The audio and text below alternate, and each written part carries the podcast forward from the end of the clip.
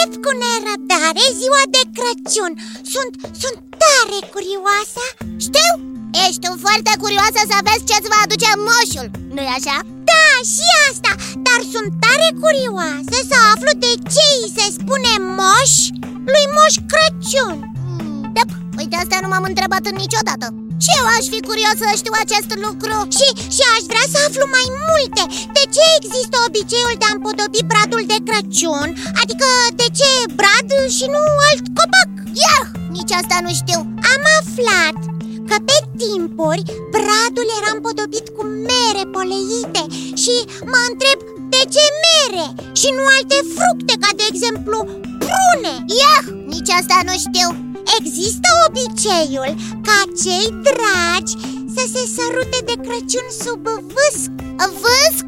Iah, nici nu știu ce e Păi vezi, uh. sunt prea multe necunoscute pentru noi în această privință mm, mm, Da, ha! atunci nu ne mai rămâne decât să-l întrebăm pe... Zimitat!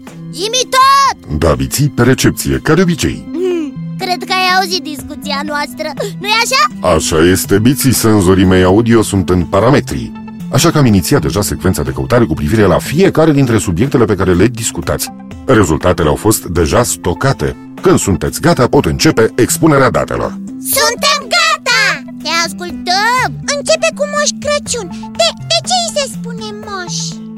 Ca la multe alte popoare, și la români, bătrânii s-au bucurat întotdeauna de multă stimă și respect, mai ales în vechime. Respectul față de aceștia s-a păstrat și după moartea lor, într-o asemenea măsură încât unii dintre ei au devenit un fel de semizei, a căror amintire a rămas neștearsă în memoria colectivă. Așa este, am auzit și eu, că până și în târâburile de indieni, bătrânii sunt foarte respectați Probabil că și Moș Crăciun a fost foarte respectat. Și încă este respectat și mult așteptat. E iubit și respectat. Vine noaptea de ajun, luni întregi e așteptat și îl cheamă Moș Crăciun. Ți-a mai reușit o poezie. Pentru Moș Crăciun, oricând îmi pun talentul la treabă. Știi doar că Moș Crăciun așteaptă, așteaptă câte o poezie de la fiecare copil Deci Moș Crăciun este un personaj celebru pentru că a fost respectat întotdeauna, nu-i așa? Există o legendă cu privire la Moș Crăciun și la obiceiul de a face cadouri celor dragi Spune-ne, zimitat! Îmi plac legendele, știi doar Legenda spune că, fără acordul soțului ei, Crăciuneasa o primește în gazdă pe Fecioara Maria, oferindu-i adăpost în grajd. Aflând acest lucru, Crăciun se înfurie și o rănește foarte tare pe Crăciuneasa, însă Maica Domnului îi vindecă toate rănile. Minunea făcută de Maica Domnului îl convertește pe Crăciun la creștinism. De bucurie că nevasta sa a scăpat nevătămată de pedapsa lui necugetată, Crăciun aprinde un rug din trunchiuri de brad în curtea lui și joacă o horă cu toți ai casei. După joc, Crăciun împarte Sfintei Familii daruri păstorești, lapte, caș, urdă, smântână. Aha! De aceea îi place laptele lui Moș Crăciun Pentru că a fost păstor Da, biții, probabil că și din acest motiv Și, și daruri? De, de ce se fac daruri? De aici transformarea lui Moș Crăciun într-un sfânt care aduce de ziua nașterii lui Isus daruri copiilor Obicei care se aseamănă cu amintirea darurilor pe care, după legendă, le aduceau regii magi în staul lui Isus. Aha, am înțeles și am și notat. De Crăciun. Eu știu că se trimit și felicitări.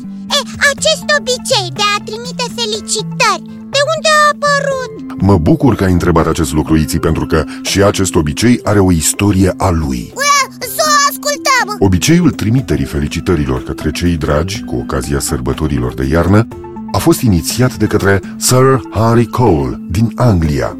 Aceasta s-a întâmplat în anul 1843 și prima felicitare a fost concepută de către G.C. Horsley.